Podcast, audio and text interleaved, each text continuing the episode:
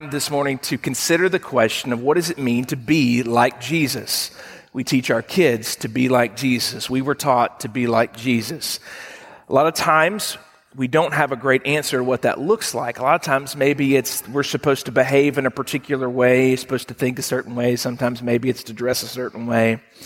But I want to look at this idea of what does it mean to be like Jesus, and I want to consider how the Apostle Paul answers that question out of the book of Philippians, Philippians chapter 2, verses 1 through 11. So if you have your Bibles, I invite you to turn with me.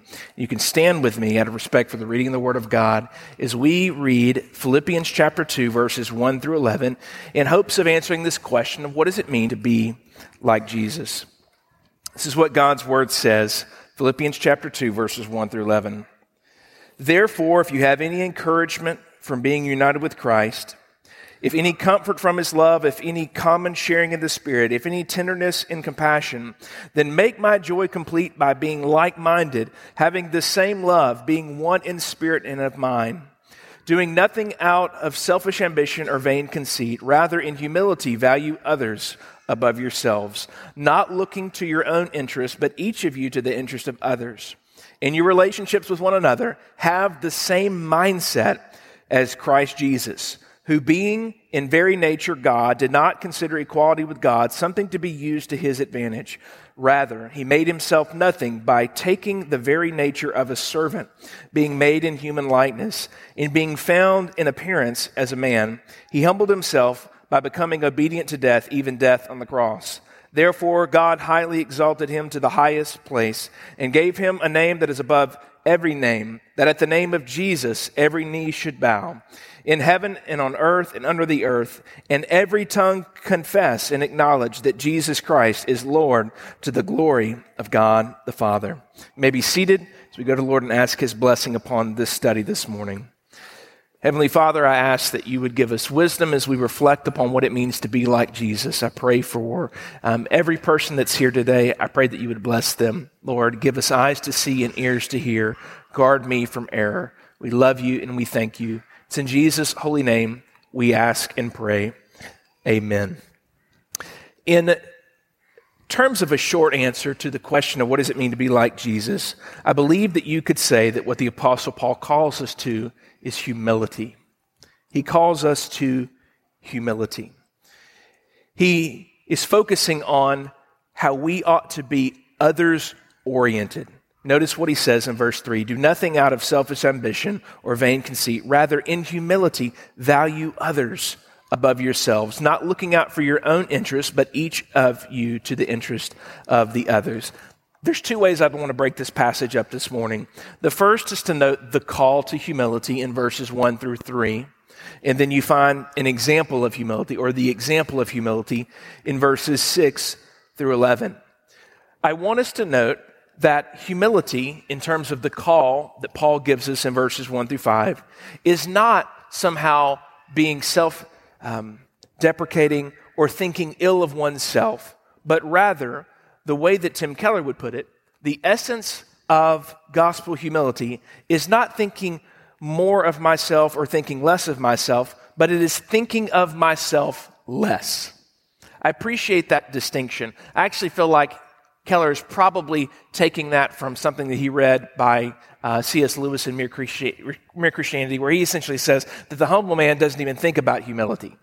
The humble person doesn't even think about their humility, but instead they're thinking about how they might be able to serve others. And so, as Paul is writing to the church in Philippi, he's saying that if you would be like Jesus, then even though you have these rights and privileges associated with your status, you have a willingness to lay them aside, to not draw upon them, to not use them to your advantage for the sake of serving others. Can you imagine what that would look like in the context of, of your relationships at work, your relationships in your home, your relationships at church? If the first question you asked was not, How do I serve myself? but how do I serve this person that God has put in front of me? That is this essence of humility, where I'm not going, What do I want? but primarily, What do they need. That's the call to humility. I don't want to try to cloud that or make that more difficult than it actually is. It is an orientation to the needs of others, recognizing that there is going to be an emptying of myself, a laying aside of the things that I desire and that I want, or that may even be intrinsic to my very status and my nature, and saying, I want to serve them. Now, Paul pulls out the biggest of all big guns to make his point. There are all kinds of examples about humility that you could draw upon. And Paul says, I'm not going to beat around the bush. I'm going to give you the example of humility. I'm going, to I'm going to show you the most perfect example of what I'm calling you to, and that's found in verses 6 through 11. When Paul looks at the story of Jesus' life and death, and he observes a pattern of humility and obedience that he and his fellow Christians should emulate. So let's just very briefly, and not in any way exhaustively, look at verses 6 through 11. Actually, we can look at verse 5 again in your relationships with one another, have the same mindset as Christ Jesus. So it begs the question what is the same mindset of Jesus, who being in very nature God? Can you, can, can you imagine or fathom a more exalted position with every right, every privilege, every advantage available to you? Yet Christ Jesus, being in very nature God, did not consider equality with God something to be used to his own advantage. So, what's very important to note here, and there's so much written on this and so much more that could be said, is that this verse is not teaching that Jesus or that Christ Jesus decided to not be God for a season. That is not what it's saying at all. What this passage is saying is, is that even though he was God fully, 100%, he did not draw upon or take advantage of the very nature that belonged to him, but instead, he took upon himself a nature that he did not possess, which was the nature of humanity. He became man, he became a servant that he might be a servant to all. I mean, I think that at times we probably read the Gospels and we forget who we're dealing with. I, I, I love the fact that we had all these kids up here with us this, this morning. I just, I just love this. I, I, I love it. It would, it would probably be exhausting to all of our volunteers if we did it every Sunday. But there's something so important. I see some, I see some nods back there. I'm not gonna, not gonna point anything out. But by, by the way, just to, as an aside, God bless you that are serving our kids and our students and the people in our congregation. I just, I, I, I cannot even begin to stress how, how the smile of God is upon you for the investment you're making in people that our world does not think are very valuable. So just, I, I just, I, I hope that you would be refreshed this morning because it is hard to work with little people. Like it, it is it is hard. They have they have a resource of zeal and power to drain you like like no one else. Just when you think that they're fixing to give up they get a second wind. Anyways this is not about my parenting experience this morning. I just want just be know that you are walking in the in the footsteps of jesus when you do these things which gets me back to my point, which was in Matthew 18, Jesus uses children as an object lesson, and he says, Let the little children come unto me, and he teaches the people something about the kingdom of heaven. The kingdom of heaven is like these, these, these small, these weak, these vulnerable children. And so he, he shows us something, but do you realize who it is who's speaking? That? Can, you, can you imagine being the child that, that was bouncing on Jesus' knee? That, that's, that's God's knee. And, and probably didn't even perceive it in the moment. Or, or, or, or the little kid that received the bread or the fish that he broke and that he multiplied.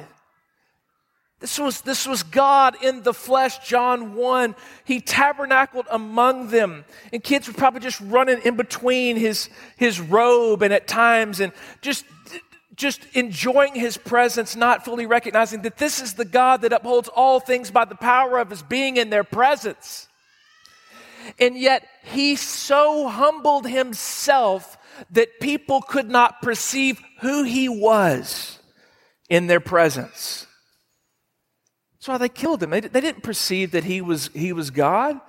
Their vision of what God in the flesh would look like looked way different than what Jesus showed them. But he came and he made himself nothing by taking the very nature of a servant, being made in human likeness, being found in the appearance as a man. He humbled himself by becoming obedient to death, even death on the cross.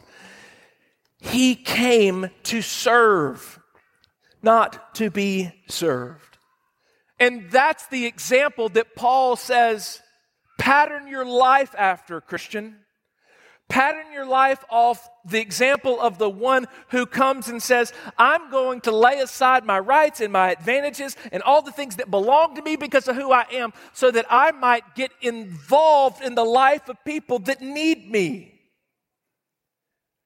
I think that there's this tendency, at least within my heart, to when I want to be like Jesus, I want to be like Jesus on the other side of resurrection, reigning in power and glory.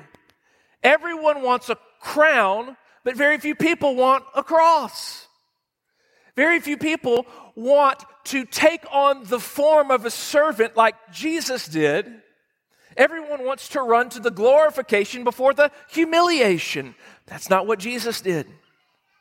He came and he humbled himself so that people like you and like me and like our children might know the love of God.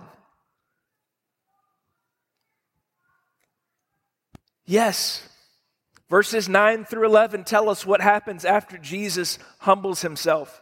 Therefore, now God has highly exalted him to the highest place and gave him the name that is above every name, that at the name of Jesus every knee will bow and every tongue under heaven and earth and under the earth would confess that Jesus Christ is Lord to the glory of the Father. And that is absolutely our destiny in terms of glory. We're not going to receive a name like that we're going to bow our knees. But there is going to come a time when we will be glorified with him as First John chapter 2 and 3 says that we will be made like him as he is when he appears. But the reality of it is, is, we're not there yet, brothers and sisters. And until we're there, what we've been called to is humble service of one another. You know, what's interesting is the Apostle Paul, the Apostle Paul actually emulated this in his own life or imitated it in his own life. Turn in your Bible to Philippians chapter 3, verses 4 through 11. I want you to consider everything that Paul was able to grab hold of as a right that belonged to him, but what he laid aside that he might follow Jesus. Consider Paul's humility. Philippians chapter 3, verses 4 through 11. Though I myself have reason for such confidence, if someone thinks they have reason to put confidence in the flesh. I have more. Circumcised on the eighth day, the people of Israel, the tribe of Benjamin, a Hebrew of Hebrews, in regard to the law, a Pharisee, as for zeal, persecuting the church, as for righteousness based on the law, faultless. But whatever were gains to me, I now consider a loss for the sake of Christ. What is more, I consider everything a loss because of the surpassing worth of knowing Christ Jesus my Lord, who for whose sake I have lost all things. I consider them refuse, garbage, that I might gain Christ and be found in him, not having a righteousness of my own that comes from the law, but that which is through faith in Christ, the righteousness that comes from God on the basis of faith. I want to know Christ, yes, to know the power of his resurrection and participation in his sufferings, becoming like him in his death, and somehow attaining to the resurrection from the dead. The Apostle Paul had all kinds of rights and privileges that he laid aside for the sake of being obedient to Jesus, that he might know him in his sufferings and know him one day in the power of his resurrection. There was hope that one day the rest would come, that one day the glorification would take place, that one day I will see him as he is, but until that day, I will serve him in the example that he has given me. Here is the singular lesson that I would want us to see this morning. Brothers and sisters, we are never more like Jesus than when we humble ourselves to serve one another. We are never more like Jesus. We are never more like him than when we look at the things that we have a right to and say, I'm laying that aside for the sake of someone else.